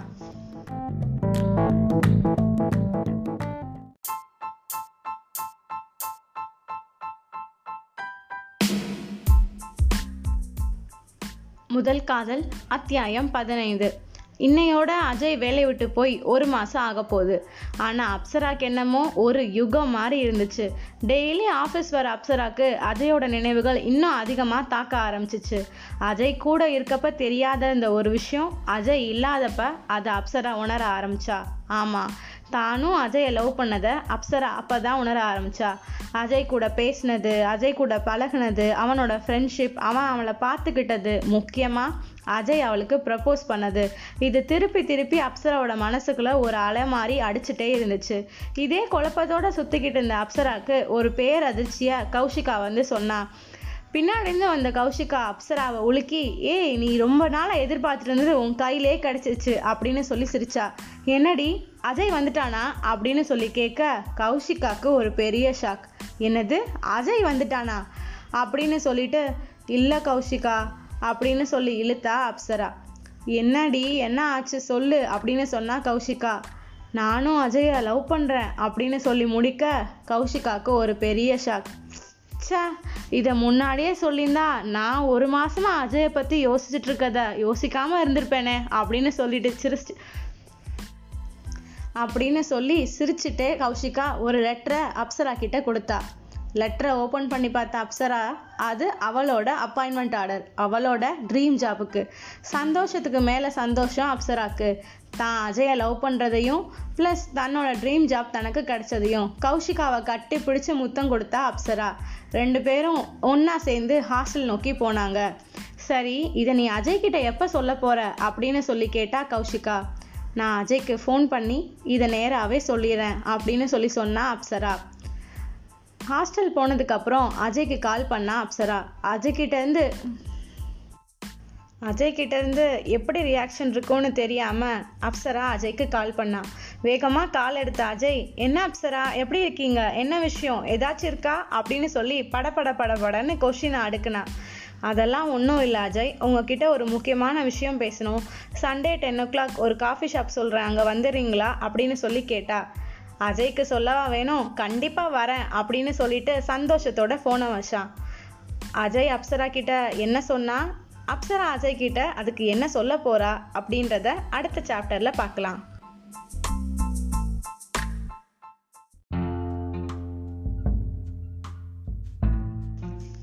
முதல் காதல் அத்தியாயம் பதினாறு. அப்சரா ஃபோன் பண்ணி வச்சதுக்கப்புறம் அஜய்க்கு ஒரே குழப்பம். எங்க நம்ம சொன்னதுக்கு அப்சரா நெகட்டிவா எதுவும் சொல்லிட போறாளா அப்படின்னு? சச்ச அப்படிலாம் இருக்காது. கண்டிப்பா பாசிட்டிவா தான் சொல்லுவா. அப்படின்னு ஒரு பக்கம். இல்ல வேற ஏதாச்சும் விஷயமா அப்படின்னு சொல்லிட்டு ஒரு குழப்பம். சரி இப்ப நம்ம குழப்பிக்கிறதுக்கு நாளைக்கு நேர்லயே போய் பார்த்துடலாம் அப்படின்னு சொல்லி நினைச்சிட்டு வேகமா தூங்க போனா அஜய். தூங்கி எழுந்திரிச்சிட்டு காலையில பத்து மணிக்கு வர சொன்ன இடத்துக்கு ஒன்பதரைக்கே போய் வெயிட் பண்ணிட்டு இருந்தான் அஜய். மெதுவா கதவை திறந்து உள்ள வந்த அப்சரா அஜயை பார்த்து ஒரு வெக்கத்தோட சிரிச்சா. அஜய் இருந்த இடத்துக்கு பக்கத்துல போய் உட்கார்ந்தா அப்சரா.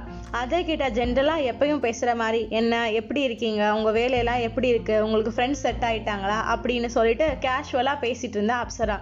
அஜயும் பழைய ஆஃபீஸ் எப்படி இருக்கு? எப்படி இருக்காங்க? எல்லாத்தையும் வச்சு விசாரிச்சுட்டு இருந்தான். கொஞ்ச நேரம் கழிச்சு ரெண்டு பேரும் அமைதியானதுக்கு அப்புறம் அப்சரா மெதுவா ஒரு லெட்டர் எடுத்து அஜய் பக்கம் தள்ளுனா. அஜய்க்கு அவ்வளோ ஒரு சந்தோஷம். இது கண்டிப்பாக லவ் லெட்டர் தான். அஜய் அஜயோட லவ்வை அப்சரா ஏற்றுக்கிட்டா அப்படின்னு மனசுக்குள்ள ஆயிரம் அஜய் துள்ளி குதிக்க ஆரம்பிச்சிட்டாங்க. வேகமாக லெட்டர் எடுத்து படப்படன்னு படிக்க ஆரம்பிச்சான் அஜய். பார்த்தா அது லவ் லெட்டர் இல்லை. அப்சராவோட அப்பாயின்மெண்ட் லெட்டர் அப்படியே மூஞ்சி வாடி போச்சு அஜய்க்கு. இருந்தாலும் மனசுக்குள்ள நடந்ததெல்லாம் வெளியே சொல்ல முடியாம அந்த லெட்டரை மெதுவா மூடி வச்சுட்டு அப்சரா கிட்ட ஹேண்ட் ஷேக் பண்ணி கங்க்ராச்சுலேஷன் சொன்னான். என்ன அப்சரா? ரொம்ப நாளா நீங்க எதிர்பார்த்துட்டு இருந்தது உங்களுக்கு கிடைச்சிருச்சு போல. கங்க்ராச்சுலேஷன்ஸ் அப்படின்னு சொல்லிட்டு சிரிச்சான். என்னதான் அஜய் மூடி முழுகினாலும் அவன் மனசுல இருந்ததும் அவன் மூஞ்சில இருந்த சோகமும் அப்சராக்கு அதை காட்டி கொடுத்துருச்சு. சிரிச்சுட்டே வெக்கப்பட்ட அப்சரா அஜய் கிட்ட நான் உங்ககிட்ட ஒன்று சொல்லணும் அப்படின்னு சொல்லி சொன்னான் அதுக்கு அஜய் சொல்லுங்க அப்சரா அப்படின்னு சொல்லி நிற்பார் அஜய் நிப்பாட்டுறதுக்குள்ள அப்சரா சொன்ன வார்த்தை ஐ லவ் யூ அஜய் அப்படின்னு. அஜய்க்கு உண்மையிலே நம்ம கேட்டது அப்சரா வாயிலேருந்து வந்தது தானா அப்படின்னு சொல்லிட்டு அதை யோகிக்கிறதுக்குள்ள அஜய்க்கு அவ்வளோ பெரிய சந்தோஷம். எங்க? எங்க திருப்பி சொல்லுங்க அப்படின்னு சொல்லி திருப்பி திருப்பி கேட்க ஆரம்பிச்சான் அப்சரா கிட்ட. அப்சரா வெக்கத்தோட தலையை குனிஞ்சுக்கிட்டா. இதை சொல்றதுக்கு மேடம்க்கு ஒரு மாசம் ஆயிருக்கு அப்படின்னு சொல்லிட்டு அஜய் பார்த்துக்கோடா உன் நிலைமையா அப்படின்னு தன்னைத்தானே தா- தாழ்த்தி பேசிக்கிட்டான் அதுக்கு அப்சரா சச்சா அப்படிலாம் இல்லை. நான் நீங்க சொன்னப்பவே சொல்லியிருக்கணும் ஆனா எனக்கு கொஞ்சம் யோசிக்க டைம் வேணும்ல அப்படின்னு சொல்லி சொன்னான் ஐயோ தாராளமா நான் சும்மா சொன்னேங்க. இது உங்க லைஃப் நீங்க யோசிக்கிறதுக்கு உங்களுக்கு முழு உரிமை இருக்கு அப்படின்னு சொல்லி சிரிச்சான். ஆனா உண்மையிலே லவ் பண்றீங்கல்ல அப்படின்னு சொல்லி அஜய் கேட்க ஆமாம் அப்படின்னு சொல்லி அஜயோட கைகளை பிடிச்சிக்கிட்டா அப்சரா. அப்போ ஒரு பாக்ஸ் எடுத்து அஜய் பக்கம் தள்ளுனா இதை ஓப்பன் பண்ணி பாருங்க அப்படின்னு சொன்னான். மெதுவா அதை ஓப்பன் பண்ணி பார்த்த அஜய்க்கு உள்ள இருந்த வாட்ச் அவன் கண்களை பறிச்சுச்சு. இது எனக்கா? அப்படின்னு சொல்லி கேட்க ஆமா அப்படின்னு சொன்னான் அப்சரா. வேகமா அந்த வாட்ச் எடுத்து கட்டிக்கிட்டான் அஜய். அந்த அஜய் அந்த வாட்சை கட்டி முடிச்ச அஜய்க்கு தான் கொடுத்த கிஃப்டை அப்சரா போட்டிருக்காளா அப்படின்ற ஒரு ஆர்வம். மெதுவா அப்சரா நோக்கி திரும்ப அப்சரா கண்களை கீழே காமிச்சு தன்னோட பாதத்தை அஜய் கிட்ட காமிச்சா. அவன் கொடுத்த கிஃப்டை அப்சராவும் போட்டிருக்கா. ரெண்டு பேரோட காதல் இனிமையா முடிஞ்சிருச்சு. இந்த காதல் அடுத்த அடுத்தடுத்த கட்டங்களை தாண்டுமா? அடுத்த அத்தியாயத்துல பார்க்கலாம்.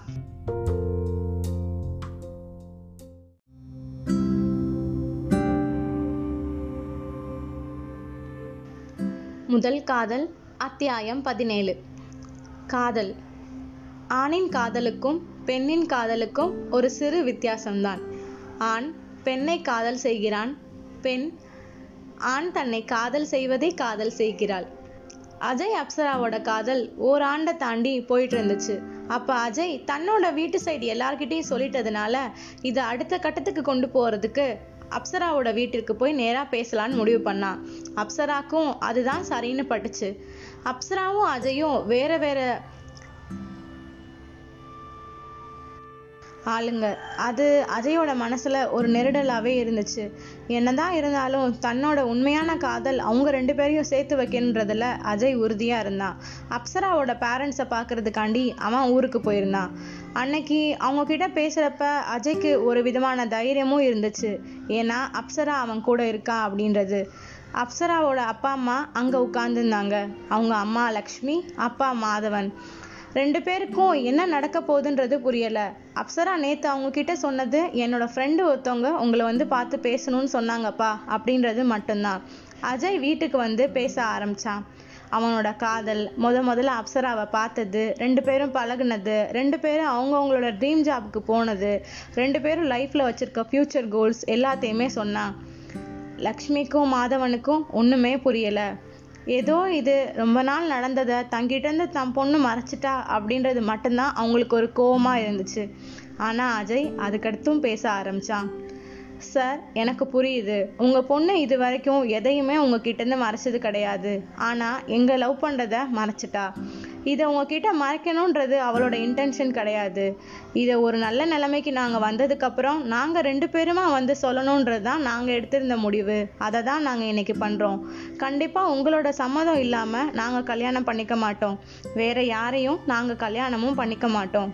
எங்கள் வாழ்க்கை நாங்கள் ரெண்டு பேரும் சேர்ந்து நடந்திருந்தா இன்னும் நல்லா இருக்குன்றது எங்கள் நம்பிக்கை. பெற்றோர்களை தலைக்குணிவை வச்சுட்டு எங்கள் வாழ்க்கையை நாங்கள் நடத்த முடியாது. இது உங்கள் பொண்ணோட மன விருப்பமும் தான் உங்கள் பொண்ணோட சந்தோஷத்துக்கு நீங்கள் என்னனாலும் செய்வீங்கன்னு எனக்கு தெரியும். அந்த சந்தோஷத்தை கெடுக்கிற மாதிரி நீங்கள் பண்ண மாட்டீங்கன்ற நம்பிக்கையும் எனக்கு இருக்குது அப்படின்னு ரொம்ப தெளிவாக பேசினா அஜய். ஒரு நீண்ட அமைதிக்கு அப்புறம் மாதவன் பேசினாரு. தம்பி நீங்கள் சொல்கிறதெல்லாம் சரிதான். ஆனால் இது எல்லாத்தையும் ஒரே நாளில் என்னால் ஏற்றுக்க முடியலை. எனக்கு கொஞ்சம் டைம் வேணும். நீங்கள் கிளம்புங்க. நான் அப்சரா கிட்ட பேசிட்டு அப்புறம் சில முடிவுகள் எடுத்ததுக்கப்புறம் உங்களை நான் சந்திக்கிறேன் அப்படின்னு சொன்னார் மாதவன். ஏதோ ஒரு விஷயம் நல்லதா முடியும் அப்படின்ற நம்பிக்கையோட அப்சராவோட வீட்டை விட்டு கிளம்புனா அஜய். வெளியே வந்தா அப்சரா. ரெண்டு பேரும் கட்டி பிடிச்சிக்கிட்டாங்க. ஒரு பெரிய விஷயத்த முடிச்ச மாதிரி ரெண்டு பேருக்கும் அவ்வளோ ஒரு சந்தோஷம். இதுக்கப்புறம் அவங்க வாழ்க்கையில் என்ன நடக்க போகுது அப்படின்றத அடுத்த அத்தியாயத்தில் பார்க்கலாம்.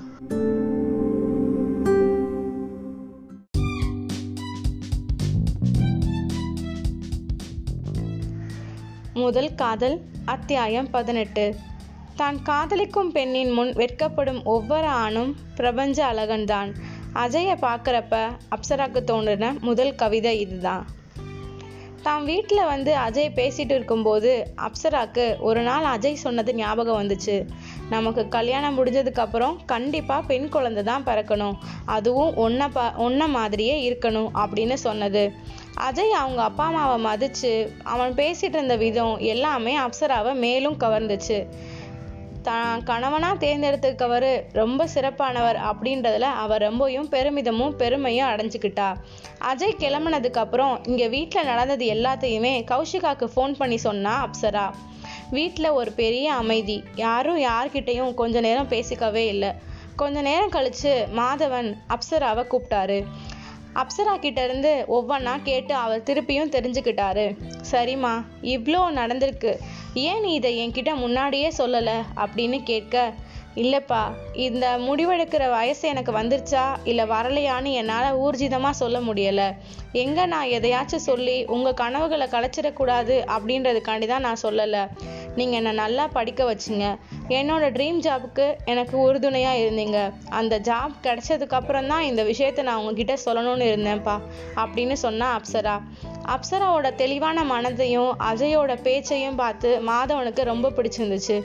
ரெண்டு பேரோட கல்யாணத்துக்கும் அவர் ஓகேன்னு சொல்லிட்டாரு. அப்சராக்கு அந்த அதிர்ச்சி பேரதிர்ச்சியா இருந்துச்சு.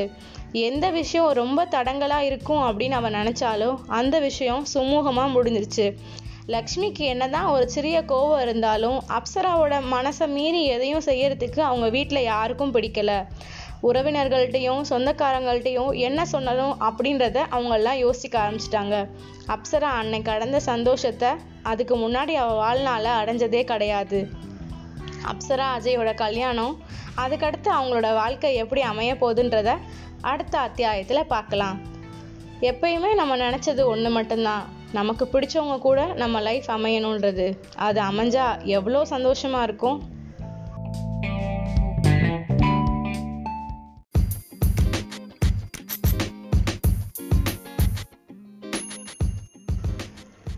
முதல் காதல் அத்தியாயம் பத்தொம்போது அப்சராக்கு அன்னைக்கு பயங்கரமான சந்தோஷம். இந்த சந்தோஷத்தை உடனே அஜய்க்கு சொல்லிடணுமே அப்படின்னு சொல்லி ஃபோன் எடுத்தா. ஃபோன் எடுத்த அப்சரா ஒரு நிமிஷம் யோசித்தா. இப்போவே சொல்லிட்டா சார் பயங்கர ஹாப்பி ஆயிடுவார் அவரை ஒரு நாள் ஃபுல்லாக அலைய விடணும் அப்படின்னு சொல்லிட்டு ஃபோனை வச்சுட்டா. அடுத்த நாள் காலையில் ஃபோன் பண்ணி தேம்பி தேம்பி அழுக ஆரம்பிச்சா. அஜய்க்கு ஒன்றுமே புரியலை. ஏய் அப்சரா என்னாச்சு? எதுக்கு அழுகிற? ஏதாச்சும் பிரச்சனையா? உன்னை யாராச்சும் திட்டினாங்களா? அடிச்சாங்களான்னு கேள்வி மேலே கேள்வி எழுப்புனா. இவன் அழுகிறத நிப்பாட்டவே இல்லை. அஜய்க்கு என்ன பண்றதுன்னே தெரியல. கொஞ்ச நேரம் கழிச்சு அப்சரா கக்க புக்கன்னு சிரிக்க ஆரம்பிச்சிட்டா.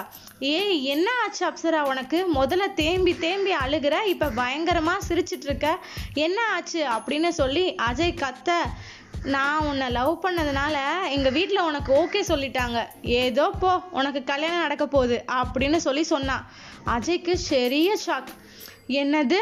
அப்படின்னு சொல்லி எங்கே சொல்ல? திருப்பி சொல்லு அப்படின்னு கேட்க ஏ நம்ம லவ்வுக்கு எங்கள் வீட்டில் ஓகே சொல்லிட்டாங்க அப்படின்னு சொன்னா அப்சரா. அஜய் அவனோட ஃபோனை கீழவே போட்டுட்டான். அங்கேருந்து சுபத்ரா டே என்னடா ஃபோனை கீழே போடுற? அப்படின்னு சொல்ல அம்மா அப்சரா வீட்டில் ஓகே சொல்லிட்டாங்களாம்மா அப்படின்னு சொல்லிட்டு அஜய் விழுந்து விழுந்து சிரிக்கிறான். அங்கே சுபத்ராக்கும் அவ்வளோ ஒரு சந்தோஷம். ரெண்டு பேர் வீட்லேயும் அவ்வளோ ஒரு சந்தோஷம். அவங்க லவ் சக்ஸஸ் ஆனதுக்கு. தட புடலாம் நடக்க ஆரம்பிச்சிச்சு. அஜய் அப்சராவோட கல்யாணம். என்னதான் லவ் மேரேஜாக இருந்தாலும் ரெண்டு வீட்டு பேரண்ட் சைட் சப்போர்ட்னால அது பெரிய ஒரு அரேஞ்ச் மேரேஜ் மாதிரியே தான் இருந்துச்சு. அஜய் அப்சராவோட லைஃப் அடுத்த கட்டத்தை நோக்கி போக ஆரம்பிச்சிச்சு. அடுத்தடுத்து அவங்க வாழ்க்கையில் நடக்கிறது எல்லாமே அவங்களுக்கே மிகப்பெரிய ஆச்சரியமாக இருந்துச்சு. அவங்க நல்லபடியாக படித்தது அவங்க ட்ரீம் ஜாப் கிடச்சிது அவங்களோட ஃபர்ஸ்ட் லவ் அந்த ஃபர்ஸ்ட் லவ்வும் ஓகே ஆகி பேரண்ட்ஸோட சப்போர்ட்டோட கல்யாணம் முடிஞ்சது. எல்லாமே ஒரு கனவு மாதிரி இருந்துச்சு ரெண்டு பேருக்கும். அடுத்தடுத்து அவங்க வாழ்க்கையில் நடக்க போகிற சம்பவங்களும் இனிமையாகவே அமைஞ்சிச்சா இல்லையா அப்படின்றத அடுத்த அத்தியாயத்தில் பார்க்கலாம். அது நம்ம கதையோட கடைசி அத்தியாயம்.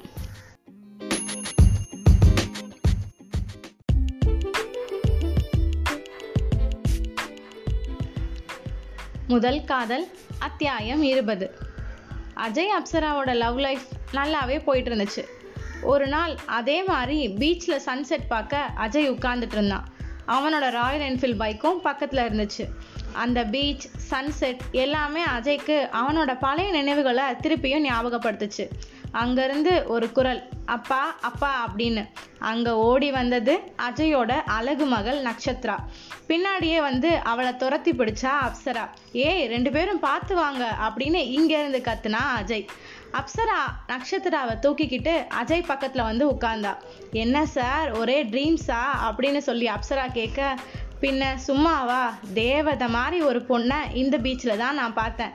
அந்த பொண்ணு திருப்பி என் ஆஃபீஸ்லேயே வந்து எனக்கு கீழே ஜூனியராக சேருவானே எதிர்பார்க்கல. அப்புறம் அந்த பொண்ணு கூட ஃப்ரெண்ட்ஷிப் ஆகி அந்த பொண்ணுக்கு என்ன பிடிச்சி அவன் மேலே நான் முழுசாக லவ் பண்ணி அப்புறம் நான் ப்ரப்போஸ் பண்ணேன். அதுக்கும் மேடம் சஸ்பென்ஸ் வச்சாங்க. அந்த சஸ்பென்ஸை உடச்சி அவங்களும் என்னை லவ் பண்ணி ஒரு வருஷம் கழித்து பேரண்ட்ஸை கன்வின்ஸ் பண்ணி இப்போ அவங்கள கல்யாணம் பண்ணி தேவதை மாதிரி ஒரு குழந்த. அந்த குழந்தையோட பேரும் தேவதையோட பேர் தான் நக்ஷத்ரா இப்படி ஒரு லைஃப் யாருக்காச்சும் கிடைக்குமா? எல்லாருக்கும் ஃபர்ஸ்ட் லவ் ரொம்ப ஸ்பெஷல் அந்த ஃபர்ஸ்ட் லவ் எல்லாருக்கும் அமையறதில்ல. அவங்க நினச்ச மாதிரியே. எனக்கு அந்த ஃபர்ஸ்ட் லவ் நான் நினச்சதை விட அற்புதமாகவே அமைஞ்சிருச்சு. இதை கண்டிப்பாக கொடுத்தது அந்த கடவுள் தான். அவருக்கு நான் எப்பயுமே ஒரு பெரிய கடன் பட்டிருக்கேன்.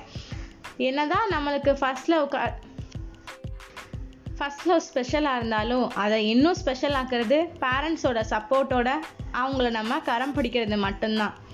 எல்லாரும் லவ் பண்ணுறது ரொம்ப ஈஸி அந்த லவ்வில் சஸ்டெயின் ஆகி அந்த லவ் பண்ணுற பொண்ணவே கல்யாணம் முடித்து பேரண்ட்ஸோட சப்போர்ட்டோட கல்யாணம் முடிக்கிறது தான் ஒரு பெரிய அச்சீவ்மெண்ட் எங்கள் ஃபர்ஸ்ட் லவ் எங்களுக்கு ரொம்ப பிடிச்சிருந்துச்சு. அதை நாங்கள் ஒரு பெரிய சந்தோஷமாக தான் நினச்சிட்ருக்கோம் அப்படின்னு சொல்லிட்டு உங்களுக்கு எப்படி மேடம் அப்படின்னு கேட்டான் அஜய்.